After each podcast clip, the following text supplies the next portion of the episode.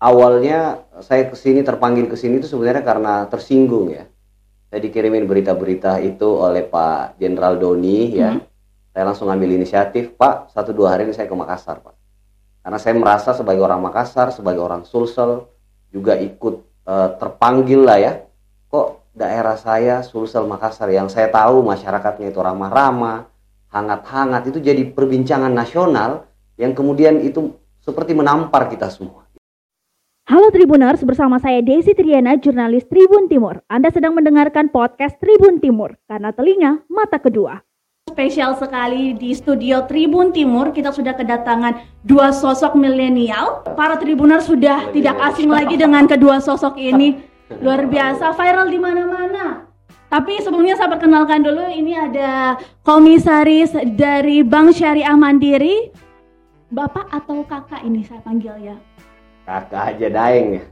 Kak Arif Roshid. Ya, Tepuk tangan dulu dong yang ada di sini. Ya kebetulan kita ada 3 sampai 4 orang.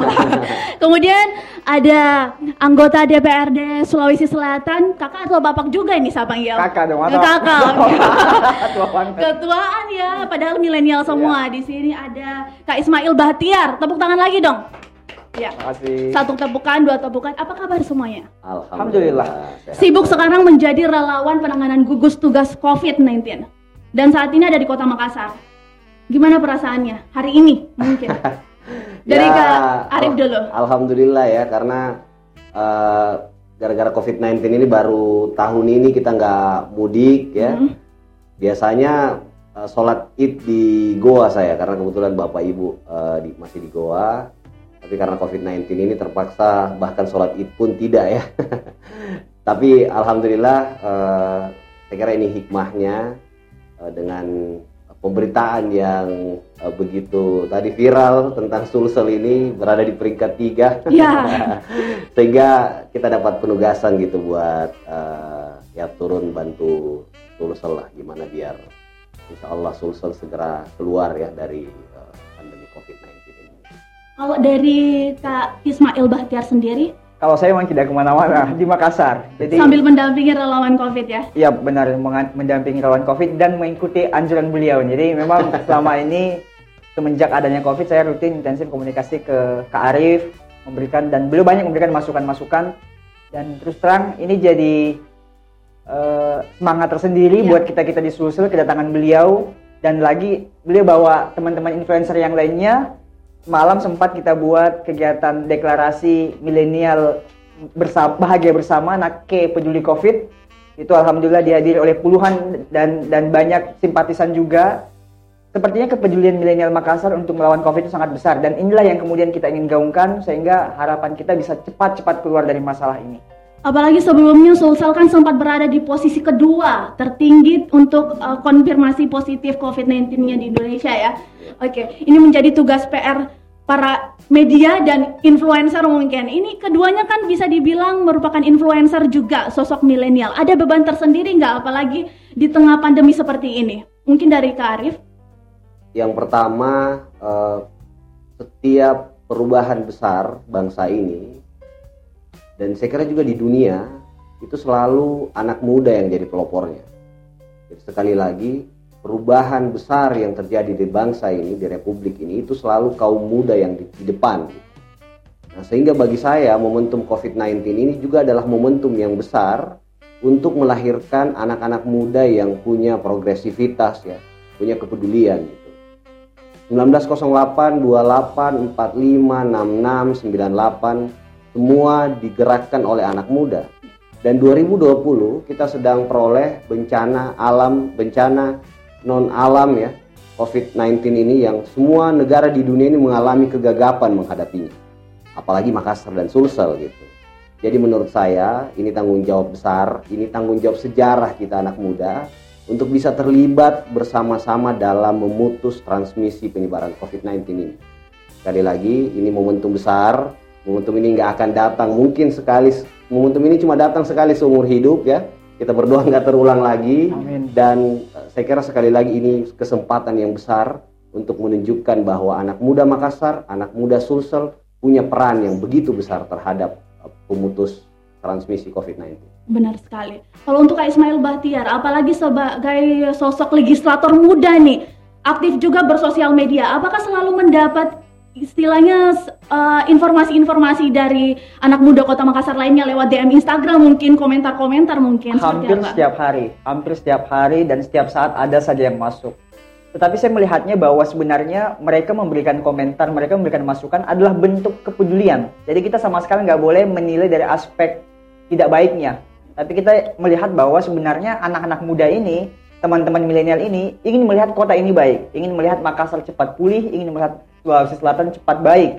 Dan saya sangat meyakini, saya sangat optimis sekali, saya sangat percaya sekali bahwa dengan kolaborasi yang sedang digaungkan hari ini, kita kehadiran Dr. Tirta dan terlebih ke Arif Rosid ikut mensupport ini sebagai bagian daripada gugus tugas nasional, kami sangat yakin, kami sangat optimis insya Allah kita akan cepat keluar. Dan satu harapan kami, eh, kehadiran kami ke Tribun hari ini dan safari ke beberapa media ingin melihat bahwa suportif itu terbangun dari mana saja. Jadi akademisi ada, ya. medianya ada, masyarakat luasnya ada, influencer pun ikut terlibat. Sehingga masyarakat tidak perlu resah, masyarakat tidak perlu khawatir bahwa pemerintah gagap. Sebenarnya tidak. Pemerintah hari ini sudah berjuang mati-matian. Pemerintah hari ini sudah mengerahkan semua apa yang dimiliki. Dan saya ingin menyampaikan ke teman-teman bahwa kita harus mengapresiasi Artinya apa yang kita lihat di pemberitaan media selama ini, kita juga tidak boleh serta-merta langsung menangkap sebagai satu pandangan spesifik.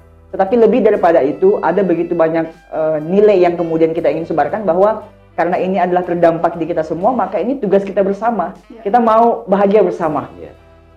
Jadi istilahnya ini semua saling berkontribusi untuk menangani ya. virus Setuju. corona ini ya. Wajib itu. Okay. Kata Pak Doni itu uh, konsep pentahelix ya. Jadi pemerintah, media, akademisi, masyarakat kayak kita-kita ini yang dianggap influencer tadi, relawan dan seterusnya dan yang paling signifikan pengaruhnya ya media. Makanya kesadaran itu yang mengajak saya dan teman-teman, saya memaksa Dokter Tirta untuk datang ke Makassar khususnya untuk berkunjung ke Tribun. Oke, mungkin Tribuners juga pada penasaran tentang visi sebenarnya apa sih visi dari relawan apalagi sebagian besar dari mereka merupakan influencer. Nah, misinya khusus untuk di Sulawesi Selatan tentu kita berharap segera COVID-19 apa namanya puncak eh, kita akan segera berada di puncak uh, penyebaran itu dan setelah itu kita berupaya untuk menurunkan dan sehingga membuat uh, ini landai. Bahwa ini dihilangkan kan kita harus menunggu penemuan antivirusnya kan. Gitu. Sehingga uh, kedisiplinan kolektif itu harus kita lakukan secara bersama. Nah, sekali lagi peran lima tadi itu yang menjadi sangat signifikan. Kita terus-terusan, jangan pernah capek, jangan pernah lelah ya. Kita harus terus berjuang untuk memutus transmisi penyebaran COVID-19 ini. Ada 30 sekitar 30% masyarakat yang kena dampak dan itu tulang punggungnya adalah tenaga kesehatan. Tapi kita tidak lupa bahwa ada 70% masyarakat yang belum kena dampak. Nah, kita bertugas untuk memutus transmisi itu. Kita membuat yang sakit menjadi sehat, dan membuat yang sehat tetap sehat. Saya kira itu visi kita. Kalau dari Kak Ismail Bahtiar sendiri, apalagi mungkin kembali bertemu lagi dengan Kak Arif Rosyid yang merupakan salah satu putra Sulsel. Dua-duanya ini putra kebanggaan Sulsel ini. Gimana? Kalau, kalau bertemu beliau ini jadi spirit tersendiri sebenarnya. Ya. Berasa kericat kembali. Pas beliau kabarin mau datang ke Makassar, sebelum ada info saya sudah WA duluan, Kak katanya mau ke Makassar ini. Saya bilang insya Allah ini bakal selesai dan misi besar kita saya ini tertanam sekali dalam hmm. kepala saya bahwa ini harus tuntas cepat harus selesai cepat dan memang butuh kerjasama sehingga tagline bahagia bersama itu benar-benar bisa kita rasakan ya kita berharap dengan kita beradaptasi di kehidupan yang normal yang kita kenal dengan new life normal yep. benar-benar bisa memberikan implementasi secara luas kepada semua masyarakat sehingga tidak perlu lagi ada kekhawatiran keresahan ada simpang siur informasi berita yang tersebar di masyarakat yang membuat konflik itu tersebar di, di mana-mana ini tidak kita inginkan. Sehingga ya saya merasa bahwa misi ini tentu tidak bisa kita selesaikan sendiri, kita butuh tribun, kita butuh teman-teman yang lain dan yang terpenting adalah jangan sampai kemudian kita menganggap bahwa masalah ini sudah selesai. Kita kalau kata Kak Arif, jangan pulang sebelum merdeka kan gitu. Jadi harus benar-benar memerdekakan diri daripada peran melawan Covid ini. Oke, okay, sedikit. Mungkin kalau kita berbicara tentang strategi-strategi uh, sudah terlalu banyak ya sejak awal virus corona ada di Indonesia pada Maret lalu, itu strategi pun selalu digaungkan dan dilaksanakan. Nah, ada strategi baru tidak? Khususnya mungkin para relawan COVID. Uh, saya bilang ke beberapa orang bahwa Sulsel ini hampir sama dengan apa yang terjadi di Jakarta waktu itu. Hmm. Begitu pandemi COVID-19 ini, Pak JK, saya ditelepon Pak JK untuk bantu full di Dewan Masjid. Dan setelah itu saya dilibatkan juga, saya diundang kembali sama beliau untuk ikut rapat di eh, Satgas ya COVID. Waktu itu baru ditunjuk Pak Doni sebagai Kepala BNPB. Dan waktu itu saya melihat eh, masalahnya itu masalah komunikasi ya, masalah transparansi, masalah koordinasi dan lain-lain. Dan itu bisa kita urai kalau ada kebersamaan. Ada sikap saling percaya antar satu sama lain. Nah, itulah yang kita lakukan hari ini. Kita melibatkan sebanyak-banyaknya teman-teman, mengajak sebanyak-banyaknya pihak gitu untuk berkontribusi sama-sama dalam memutus transmisi Covid ini. Artinya kita orkestrasi semua potensi yang ada. Jadi kalau selama ini mungkin kita jalan masing-masing, pemerintah jalan sendiri, milenial jalan sendiri. Nah, saatnya sekarang tadi Maid bilang kita bahagia bersama. Kita hadapi COVID-19 ini dengan penuh kebahagiaan karena kalau berita-berita yang selalu kita dapatkan itu berita-berita yang negatif itu akan sangat mempengaruhi imunitas kita. Sehingga karena imunitas kita drop, maka kita akan mudah terserang itu. Tapi kalau kita hadapi ini dengan gembira, ya relawan gembira, pemerintahnya gembira, medianya gembira, tokoh akademisinya gembira, saya kira insya Allah segera kita akan turunkan eh, apa namanya puncak dari COVID-19 di Sulsel Makassar. Jadi kalau ada strategi baru menurut saya sih nggak ada. Kita gotong royong aja, bareng-bareng, bahagia bersama. Kalau dari anggota dewan sendiri nih, kira-kira strategi apa? Yang mungkin belum belum sempat diperbincangkan tapi di meja Tribun Timur Jadi bisa ada dua ada? tadi. Ya. Satu ke Arif secara umum sudah disampaikan Ya. ke Arif. Tapi kalau saya ingin bilang bahwa dua kata kunci KPI yang harus kita pegang pertama adalah kontribusi kedua adalah kolaborasi. Jangan sampai kita terlepas dari dua ini kalau kontribusi kita nyata masif dan kemudian ini kita kolaborasikan Ya. teman-teman tidak bekerja dan jalan masing-masing tapi ada kita dalam satu lingkup kerja yang sama ikut mensupport pemerintah ditambah media yang memaksimalkan ini dalam bentuk pemberitaan yang maksimal yang positif sehingga masyarakatnya senang insya Allah ini cepat selesai kalau kata saya kita tidak perlu tunggu Juli tidak perlu tunggu Agustus insya Allah Ya. case ini akan cepat melandai dan kita akan benar-benar bisa ada pada era hi- hidup new normal yang benar-benar bisa buat kita tidak perlu pusing lagi stres lagi sampai kalau kata Karim ya imun kita drop jangan Iya. sampai karena sebenarnya kan hal ini sederhana COVID-19 ini adalah kehidupan normal yang sebenarnya sangat sederhana. Pakai masker, seperti yang kita lakukan hari ini. Yang kedua, rajin cuci tangan. Dan yang terpenting adalah physical distancing. Itu saja kata kuncinya sebenarnya. Jadi memang penerapan-penerapan itu apalagi sudah disosialisasikan ya kepada masyarakat. Betul. Selama tiga bulan ini menggunakan masker, Betul. pastinya harusnya Tribuners juga senantiasa melakukan hal itu. Ya, mungkin pertanyaan terakhir untuk kedua sosok yang mungkin dikagumi juga buat para Tribuners. Ya. Amin, Eh, amin, amin. ini banyaknya berita-berita buruk tentang Sulawesi Selatan, apalagi tentang eh, masalah COVID-19 di mas- masyarakat. Ada yang sampai mengambil paksa jenazah yang katanya terinfeksi virus corona, ada juga yang memilih untuk memulangkan diri sendiri. Mungkin dari pandangan pandangan, dari Kak Arif dan juga Kak Ismail itu seperti apa? awalnya saya ke sini terpanggil ke sini itu sebenarnya karena tersinggung ya. Saya dikirimin berita-berita itu oleh Pak Jenderal Doni ya. Hmm. Saya langsung ambil inisiatif, Pak, satu dua hari ini saya ke Makassar, Pak. Karena saya merasa sebagai orang Makassar, sebagai orang Sulsel juga ikut eh, terpanggil lah ya. Kok daerah saya Sulsel Makassar yang saya tahu masyarakatnya itu ramah-ramah, hangat-hangat itu jadi perbincangan nasional yang kemudian itu seperti menampar kita semua. gitu. Sehingga saya mengajak semua teman-teman saya, kawan-kawan saya untuk ayo kita sama-sama tersinggung gitu. Jangan buat malu kita ini. Kita harus ada di berita-berita nasional itu dengan berita-berita yang membahagiakan, berita-berita yang positif, berita-berita yang menggembirakan gitu. Sehingga sekali lagi itu nggak bakalan kita bisa dapatkan tanpa kesadaran secara kolektif gitu. Bukan cuma sekedar tindakan ini kita pakai masker, kemudian cuci tangan dan lain-lain, tapi pikiran kita juga harus ke sana gitu. Kita harus dengan rendah hati gitu ya mengakui kesalahan kita sama-sama kalau kita salah dan kemudian mulai menebarkan virus-virus kebaikan. Saya alhamdulillah sejak awal pandemi ini sampai hari ini terus melakukan itu. Saya bergerak dari eh, pasar ke pasar, dari rumah ke rumah, dari masjid ke masjid ya. Setelah ini saya ke masjid bareng Pak Wagub kita dorong eh, bagaimana masjid berfungsi sebagai epicentrum virus kebaikan. Jadi semua tempat sekarang harus kita sasar, semua orang semua harus kita ajak untuk menebarkan pesan-pesan positif.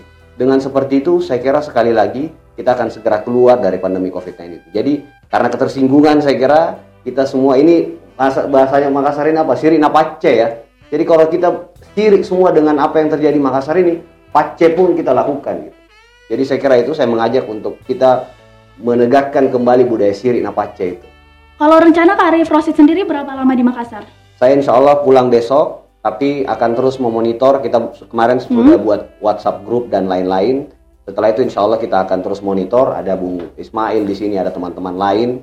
Kita punya relawan milenial Makassar. Sebentar lagi kita akan punya mungkin relawan milenial Sulsel ya. Dan uh, relawan kelompok-kelompok relawan ini yang akan selalu kita monitoring. Kalau dibutuhkan kembali insya Allah kita siap 24 sejauh, jam. Sejauh ini sudah berapa banyak tempat yang didatangi selama pada saat uh, di Makassar? Alhamdulillah sudah banyak sekali ya karena sejak awal uh, saya ngatur waktu ini yeah. begitu efektif ya sejak tiba sambil terus uh, apa namanya kontak dengan teman-teman via telepon jadi kalau ditanya berapa banyak saya agak lupa-lupa juga tapi sehari itu bisa sampai uh, 10 tempat hmm. kali ya kita datangin uh, kalau menelpon udah nggak kehitung lah orang-orang yang dari Tribun Timur sendiri ini sudah habis dari mana saja nih Tadi sebelum ini kita ke kampus, kampus ya, kita ke rumah sakit, juga. kemudian ke beberapa uh, tempat med ke media juga ya. Uh, apalagi tadi? Ya sempat ke tempat makan juga tadi ya, kita edukasi juga di sana ya sambil makan tentunya. Yeah. Ketemu teman-teman medis juga tadi sempat ya, pagi. kita menghibur lah teman-teman medis yang uh, selama ini difitnah juga atau di, di, di apa dikena serangan hoax juga kan bahwa ngambil duit lah apalah segala macam. Padahal saya tahu teman-teman itu sampai hari ini juga masih apa namanya ya masih kesulitan lah gitu jadi uh, itu tadi kita harus adil juga dalam pikiran kalau kita nggak tahu faktanya ya jangan kita ikut-ikutan share berita-berita yang nggak bertanggung jawab Oke, okay, kalau dari Kak Ismail Batiar sendiri, masih tentang pertanyaan yang tadi, bagaimana pandangannya terkait berita-berita yang beredar tentang penanganan COVID di Sulsel termasuk juga ya tadi uh, pasien PDP yang langsung dibawa oleh keluarganya dan lain-lain. Silakan Kak. Pertama, kita harus meyakini dan percaya bahwa tidak ada pemerintahan yang mau lihat masyarakatnya sengsara. Tidak ada sama sekali. Pasti pemerintah melaksanakan yang terbaik, ingin melihat bagaimana semua rakyatnya cepat tertinggal dari masalah ini. Nah, persoalan yang kemudian muncul begitu banyaknya insiden-insiden yang tidak kita inginkan terjadi. Ya tidak terlepas sebenarnya daripada uh, peranan-peranan sosial media yang mungkin boleh jadi ini adalah bagian daripada uh, dinamika dalam berkehidupan. Sehingga kalau saya secara prinsip ingin menyampaikan ke teman-teman bahwa marilah kita percaya meyakini bahwa pemerintah sudah berbuat yang maksimal, tugas kita ikut mensupport, tugas kita ikut mengapresiasi, mengapresiasi dan tugas kita mengambil bagian. Kita jangan mau menjadi objeknya, tapi mari kita sama-sama menjadi subjek, mari kita sama-sama menjadi orang yang kemudian ikut terlibat, orang yang ikut peduli sehingga masalah ini bisa cepat selesai. Karena saya meyakini bahwa dengan adanya pemerintah yang mendapat support yang masif, ya. bukan hanya influencer, bukan hanya teman-teman milenial, bukan hanya masyarakat yang yang uh, di kalangan tertentu, tapi semua lapisan masyarakat. Artinya harapan inilah yang kemudian bakal menjadi kapal besar buat kita semua sehingga kita akan cepat berlayar dari masalah COVID ini. Insya Allah. Oke, okay. mungkin terakhir satu pesan buat para masyarakat yang masih lalai mungkin dalam istilahnya menerapkan uh, pola hidup sehat. Hal terkecil saja menggunakan masker dari Kak Arif.